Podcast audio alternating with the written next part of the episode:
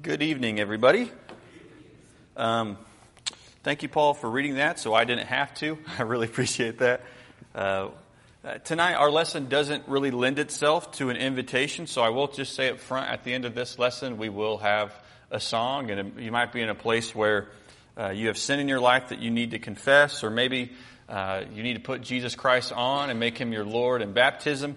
Uh, maybe you're just really struggling with something in life and need uh, the, the, prayers and encouragement of a church family. Uh, at the end of this lesson, we'll have an opportunity for you to come forward, and, and, and I just want to make you aware that now before we get to the end of this lesson.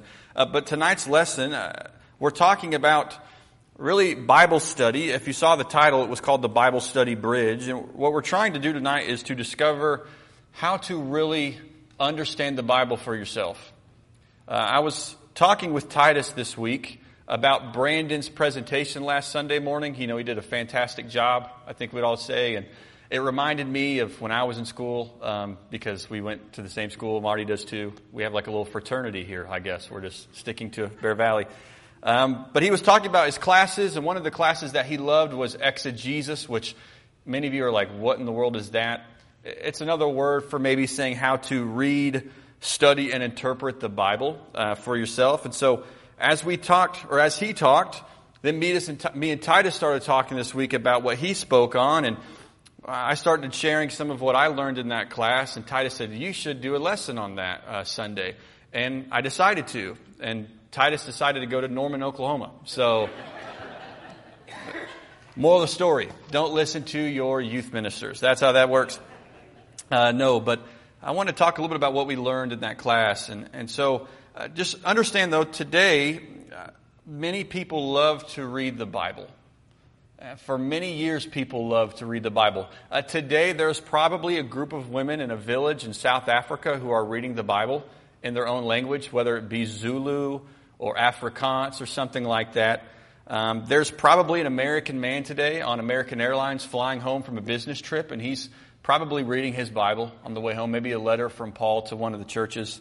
Uh, there's maybe a mother in Ukraine who's reading the story of David and Goliath to her child again uh, today. And then there's a college student maybe going back into their dorm for this winter semester and they're reading Jesus' words of, do not worry about tomorrow for today's enough trouble of its own. And then there's all of us here in Choctaw, Oklahoma who today, what have we done? Well, we're reading our, our Bible because we love to read it. It's filled with gripping stories, challenging exhortations, it's the book you go to if you want to understand the big issues of life, like God, eternal life, death, love, sin, and morality. It's a book that encourages and comforts, it guides, it leads, and I think all of us would agree it's a book where God has spoken to you and I.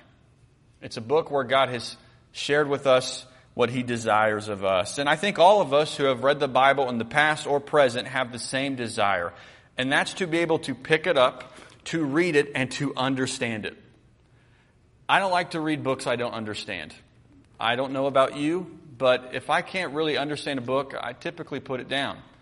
I think everyone who reads the Bible, it can be challenging at times to understand it, but we all have the desire, don't we, to pick it up, to read it, and to understand it. Not just the easy portions, but the entirety of God's Word. Uh, we want the ability to dig deeper into the text. We want to understand what it means. We want to understand it correctly. Not just feel our way to our own meaning, not just skip over all the hard parts, but to understand it uh, correctly. We want to be able to read it and be confident that what we're taking from it really is what God intended for us to take. Because when God had these words recorded, it wasn't like He recorded it with a billion meanings. There was one meaning intended for you and I to take. And we want to be able to open our Bibles and to read and study and say, I am getting what God has intended for me to get out of this. And so we want to grasp the meaning of the text that God has intended for us to grasp. It's already there. It's not our job to create the meaning, it's just our job to pull it out from the text and discover it. And so tonight I wanted to share a little bit of what I learned in that class. Um, and it's what they, a lot of it comes from this book. I just want to clarify. This is not the Bible. Um, I don't this doesn't mean I agree with every single thing written in here, but it was a very good book called Grasping God's Word. And it just shares with you how to read, how to study the Bible. And they have this, it's called Grasping God's Word if you're a book person. After that, I'm going to put it down.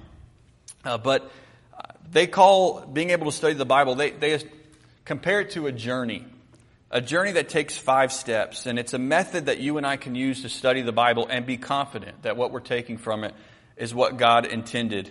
And so they call this journey, uh, or they, they illustrate this journey in this way. They have a very old clip arty picture, and so I decided to recreate the clip art picture in my, my laptop with just shapes already generated. It's beautiful, isn't it? How artistic, how artistic am I? Um, but here's the picture they describe, and we'll explain this as we go.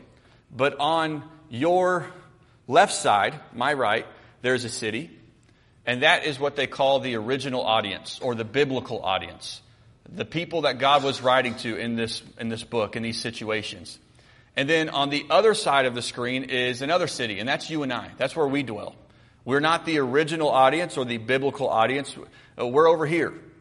Yes, God has spoken to us through His Word, but understand when God wrote, had these words or these letters or these books recorded, there was a more specific audience immediately that was being addressed. They're over there. That's their town. This side, your left, my right. The other city's us. And then there is a big river that is in between separating the original audience or the biblical audience from you and I. And there's that bridge that we have to cross uh, when we want to study the Bible and understand it as God has intended for us. And if you're confused, that's fantastic. We'll jump into it from there. There are five steps, as they call it, uh, to in this journey of studying the Bible. And the first step that we have to do is we have to grasp the text in their town. In order for us to understand what God wants us to understand from Scripture, the first thing we have to do is grasp the text in their town. If we go back to that on that left side of the screen, that is their town. That's their city. They live there, not us. Uh, that city represents the biblical audience. And biblical audience, I mean the people that were directly written to. Each book, each letter had a biblical or had a direct audience or an original audience. For example, Wednesday night, Marty is now starting a study on Luke. That had a original audience. He wrote that to Theophilus. He also talks about too about how it was written more to, for a Gentile people. There's an original audience there. If we were reading the letters to the Corinthians by Paul, there's an original audience or a biblical audience of the church in Corinth. Uh, if we were reading uh, Deuteronomy, like we read out of this morning, the original audience would have been the children of Israel. The first step that we have to do in Bible study is that we have to understand the text in their town and their time and their day and their age. Um, and the question that you and I ask to do that is what did this text mean to the biblical audience? That's the first question you and I have to ask.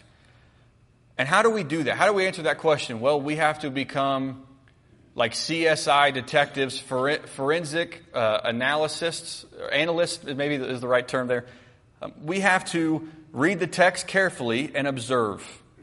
And we have to try to see as much as we possibly can in the text. We have to look and then look and then look again. And we have to dig. This means we examine the grammar. Hey, past or present tense. What are the, the word choice, the phrases, uh, all the stuff that goes into grammar. Look at the repeated words.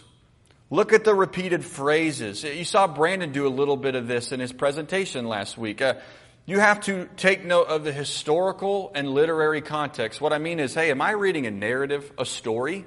Like we just read a narrative out of Joshua? Or am I reading uh, poetic literature like Psalms? Uh, what, what am I reading? That stuff matters.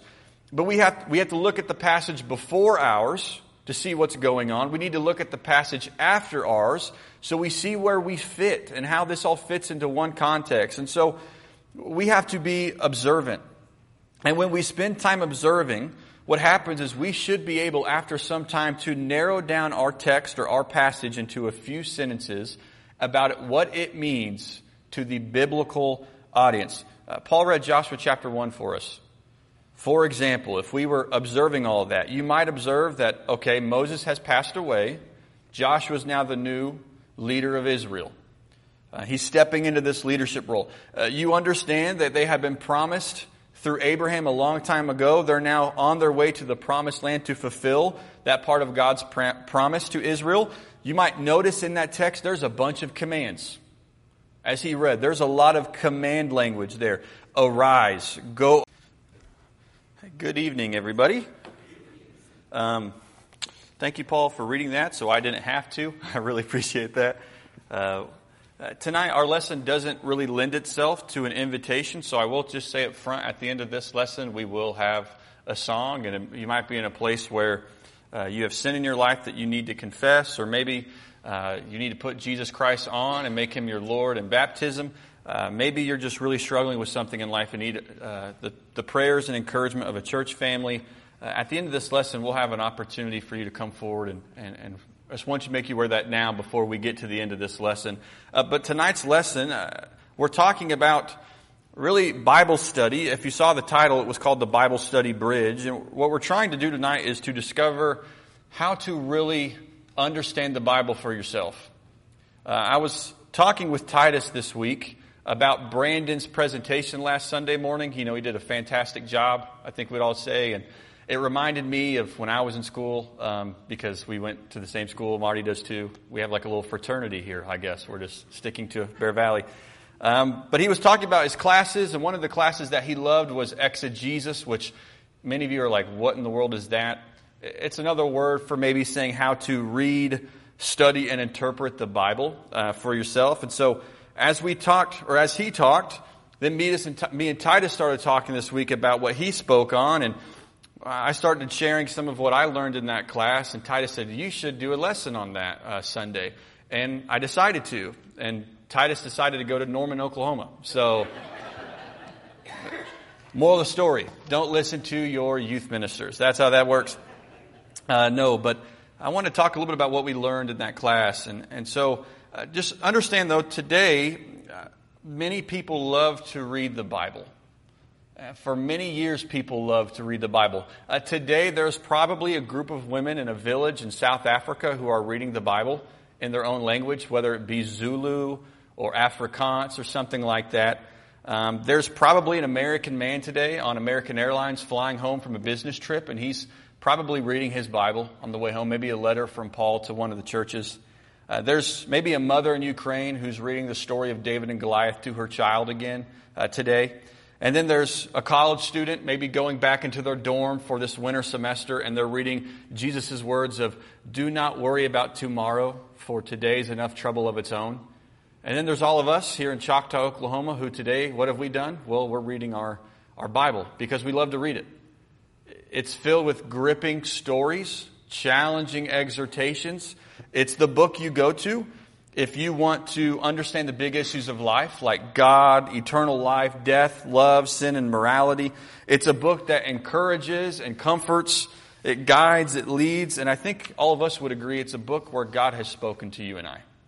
It's a book where God has shared with us what He desires of us. And I think all of us who have read the Bible in the past or present have the same desire, and that's to be able to pick it up, to read it, and to understand it. I don't like to read books I don't understand. I don't know about you, but if I can't really understand a book, I typically put it down. I think everyone who reads the Bible, it can be challenging at times to understand it, but we all have the desire, don't we, to pick it up, to read it, and to understand it. Not just the easy portions, but the entirety of God's Word. Uh, we want the ability to dig deeper into the text. We want to understand what it means. We want to understand it correctly.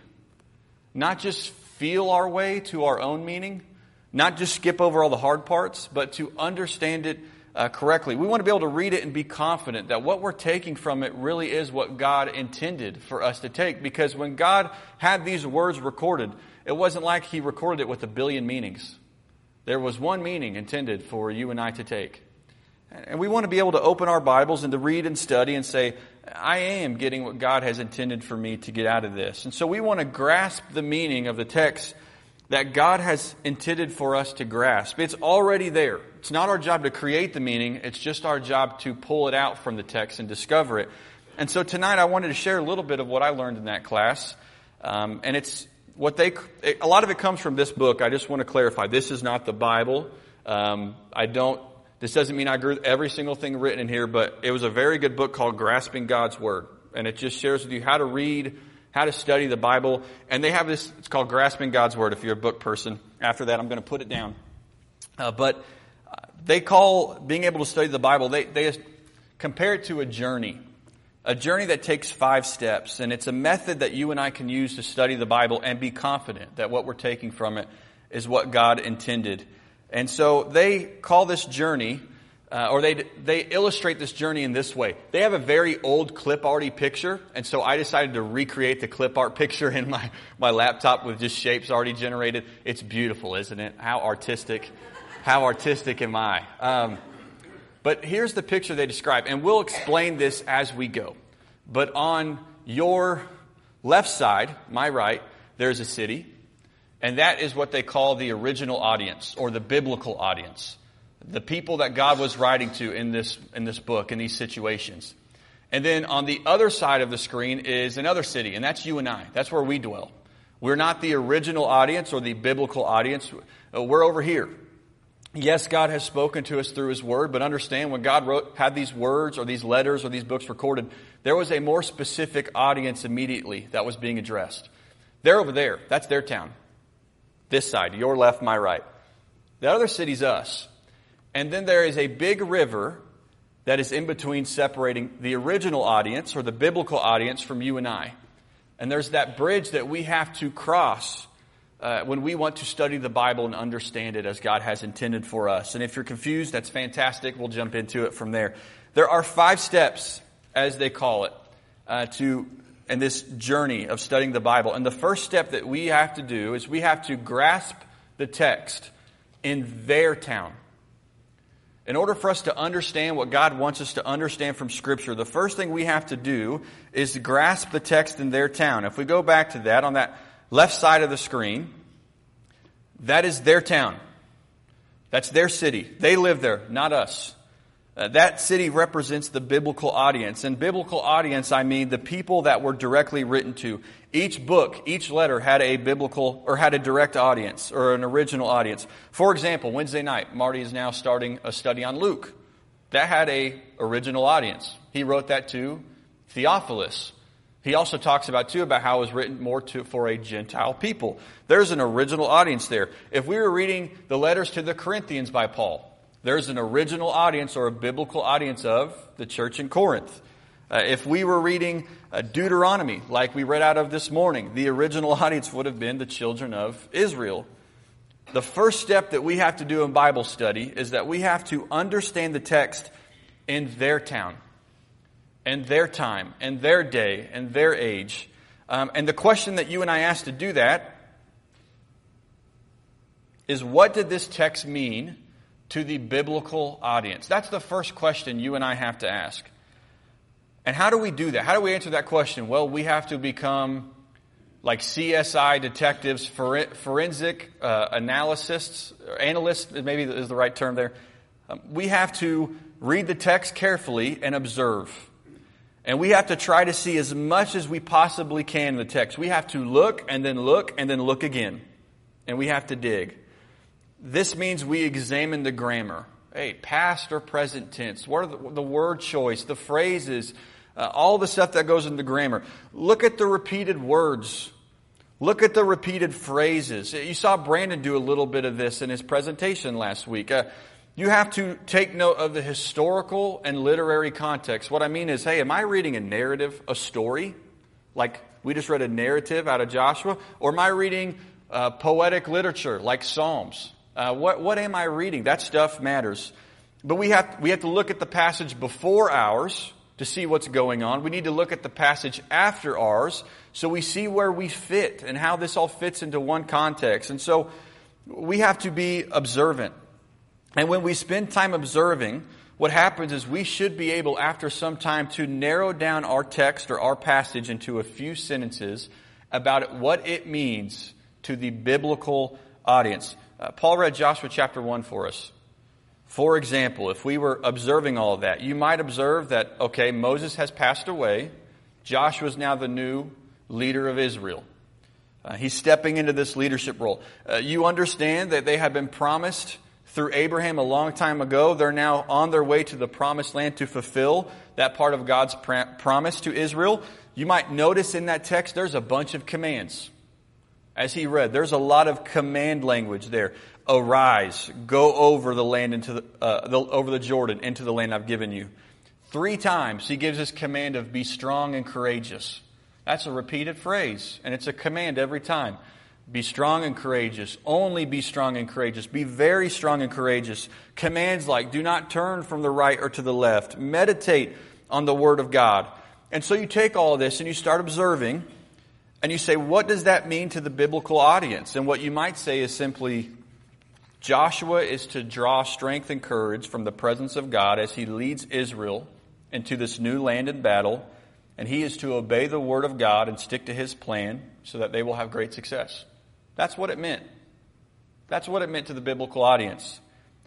At this step, this is important. You don't generalize it yet. You don't interpret it yet. You don't try to develop principles of truth from it yet. We're not there. All we're asking is, what does it say? And what does it mean to the people God said it to? I had a teacher who used to say there were three questions you and I have to ask in Bible study. The first question is, what does it say? The second question is, what does it mean to them? And the third question is, what does it mean for us? And I'll tell you, a lot of people skip steps one and two. And that seems odd because we would say, well, of course you have to look at what it says, right? But a lot of times we skip step one and two. Maybe you've been in those Bible studies where you read a passage and the first question that's asked is, what does that mean to you? Listen, that's not a bad question, but that question comes far after a lot of other work and a lot of other questions have been asked. Uh, the first question is, what does it say? What does it actually say? There's no way you'll know what it means if you don't know what it says. But then it's, what did it mean to them? Because there's no way you and I can know what the Bible means for us if we don't know what it meant to the people He said it to. And so we have to understand that. So don't skip steps one and two. We're simply on step three. Or sorry, we're on step one. What, what did it mean to them? And so that's the first step is that you have to grasp the text in their town. And then secondly, he says this. You have to measure the width of the river to cross. Now, you remember that picture? There's the two cities, the bridge, and there's a river that we have to cross. Uh, the biblical audience in the text, that first city, that's them. There's us over here, and we have a wide river that separates you and I from them. Uh, that river changes its width depending on what section of the Bible we're in, but there's always width to it. And in order to properly understand the Bible when we read it and study it, we have to cross that river. But before we can cross it, you and I have to see what we are crossing. Sometimes the river is going to be very wide. When you go read Leviticus, there's a lot of things separating you and I from those people. When you read 1 John, it's not as wide. There's differences you have to cross, but it's not as wide. You and I have to measure the river to see what we're crossing before we try to construct a bridge to take meaning from what we've read. We have to see where we separate. Here's what I mean by that. Here's the river, just the stuff in the river that we have to cross. There's a lot that separates the original audience from us, like culture. Our culture is very different from the cultures we read of in Scripture. We talked about the birth of Jesus last month some, and remember we talked about Mary and Joseph uh, when they were betrothed. Like, what in the world does that mean? That's a different culture we have to understand. There's a difference in language. There are three languages the Bible was written in originally Hebrew, Aramaic, some, and Greek.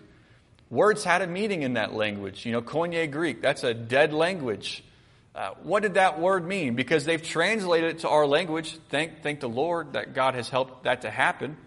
But we have to sometimes go look and say, what exactly was the word he was using? What was he trying to say? What's, how did that fit in this context? There's a difference in language for us from what they spoke. There's a difference in time. Here, thousands of years have changed from Joshua's time. There's a difference in situation, isn't there? Hey, Joshua, you're going to take the people, the children of Israel, you're going to cross a river, and you're going to go into battle a lot and take a land. Is that what you and I are called to do? But if you don't really understand how to study your Bible, you might read some of these Old Testament texts and think, I got to go buy me a cow. you got to understand the situation and how that's different. The, the big one is the last one covenant. And a lot of times when we read Scripture, there's a big difference in covenant. In Joshua's time, the difference was they're under the old covenant. That's not what we're under. When you read the Gospels, you're really still, and most of it, not under the, under the new covenant. You're in the old covenant still, even though it's the time of Jesus. You need to understand the differences of covenant before you try to apply meaning or take away meaning from the text you're in. And so we have to measure and examine what's in this river that separates us before we try to cross the bridge. I hope this makes sense to you. If not, well, then it won't. Uh, step number three. This is where we now try to cross the bridge. we uh, we understand this is what it meant to them. And then we see all the differences between them and us. And now we start to try to take the what it meant to them and pull out principles of truth for you and I. I'll tell you, this is perhaps the most challenging step in the process.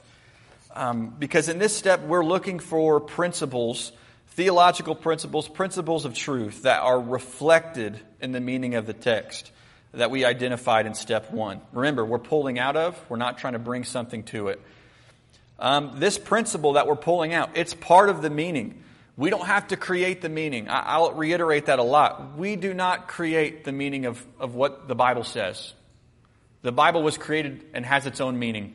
It's our job to discover it. Um, there's an, an intended meaning by the authors that we're supposed to take.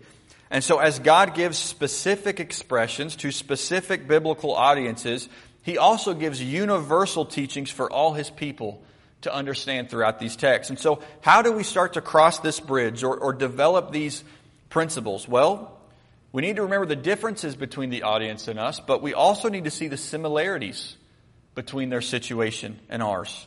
You know, for example, there's a lot of differences between Joshua's time and us, right? Difference in time, a difference in language, there's a difference in situation, uh, there is a, a difference in culture, but are there any similarities? Well, they're the people of God at this moment, and you and I are the people of God. They had this great big task to fulfill, and don't you and I have a pretty big task to fulfill as the church today? Um, they were told to let God's word guide them and stick to the plan as they were to fulfill this mission. You and I, we're told to let the word of God guide us as we try to fulfill our Christian mission. See, there start, we start to look at some similarities. Um, he says, I will never leave you. He promises to be with them. I think God has said some of that to you and I. And so uh, we start to see, hey, there's some similarities in our situations. We recall the meaning to the original audience, and from there we try to identify a broader principle that's reflected in the text. We try to see some main points, some big messages of the text.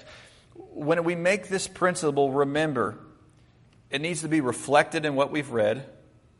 It should be timeless and not tied to a specific situation. What I mean by that is if the truth we pull out only applies to us and it doesn't apply to the people it was written to, it's probably not a truth we're meant to take. It needs to apply both ways. It needs to mean to both groups of people. Uh, it should not be culturally bound. If the principle or the truth we're taking only applies to that culture, it's not universal enough. Uh, the principle should correspond to the teaching of the rest of Scripture.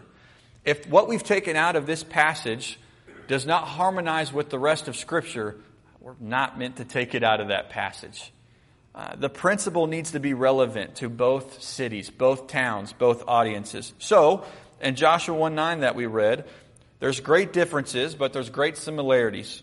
We're God's people on a mission. They take the land, we're to make disciples. God promises to be with them, God promises